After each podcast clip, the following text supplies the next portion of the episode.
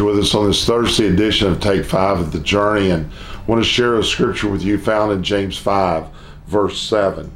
It says, "Be patient as you wait till the coming of the Lord, and see how the farmer waits expectantly for the precious harvest from the land." One of the things that has to be worked in us is patience.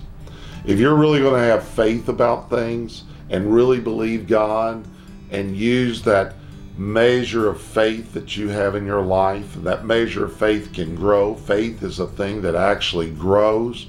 You're going to have to have some patience to be able to wait on God. Things don't just come all together at one time because now you're ready to believe. Sometimes it takes like real faith and patience to see things through. Patience is needed to be able to work your faith. Just example as it is, he said, look at the farmer. The farmer plants the crop. It doesn't immediately come up the next day, but through time, it comes up. You have to have patience, waiting expectantly. Patience is waiting expectantly upon the Lord. Waiting expectantly. Not just waiting, but waiting expectantly. Every day of your life, you need to understand patience is a big virtue, and as it says, those things have to be worked in our life, and that's what it's called maturing and growing up and waiting upon God. Don't get disappointed on God because you plant a seed today and it doesn't come up tomorrow, or you prayed a prayer today and everything doesn't change tomorrow. Be patient. God's working that out.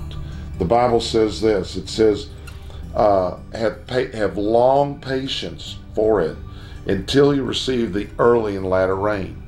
And it says you must be patient. So establish your uh, establish your hearts, strengthen and confirm them in the final certainty, for the compl- for the coming of the Lord is near. Just be patient about stuff. Let God work. Be patient with people. Let God change them. One of the worst things I ever tried to do in my life is to try to change people. You cannot change them. You can encourage them. You can plant seeds in their life, but you've got to let them come around. You've got to let them come around.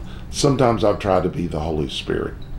I've tried to help God, but I found that all, all I did was mess things up. I believe that if your daughter, your son, your family members are out of it with God, don't give up. Be patient, constantly speaking the Word of God over them. And I, I want to say this to you also. All of us are probably going to have some things that we don't really enjoy in our life that's going on with people or things or situations.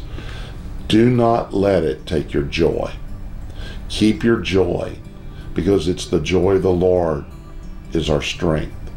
Because that's what the devil tries to do. He tries to say, look at this, nothing is happening. While you're trying to be patient and faithful and having faith about situations, you've really got to keep the joy of the Lord. It's kind of like a real balance in your life.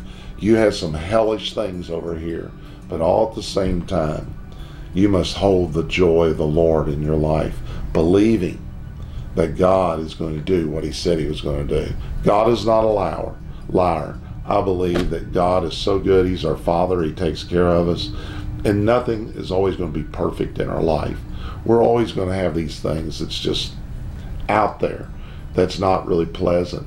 But keep your joy and believe God. Have that patience and faith in your life. I love you. I want you to say to yourself this day, God is a good God and the devil's a bad devil.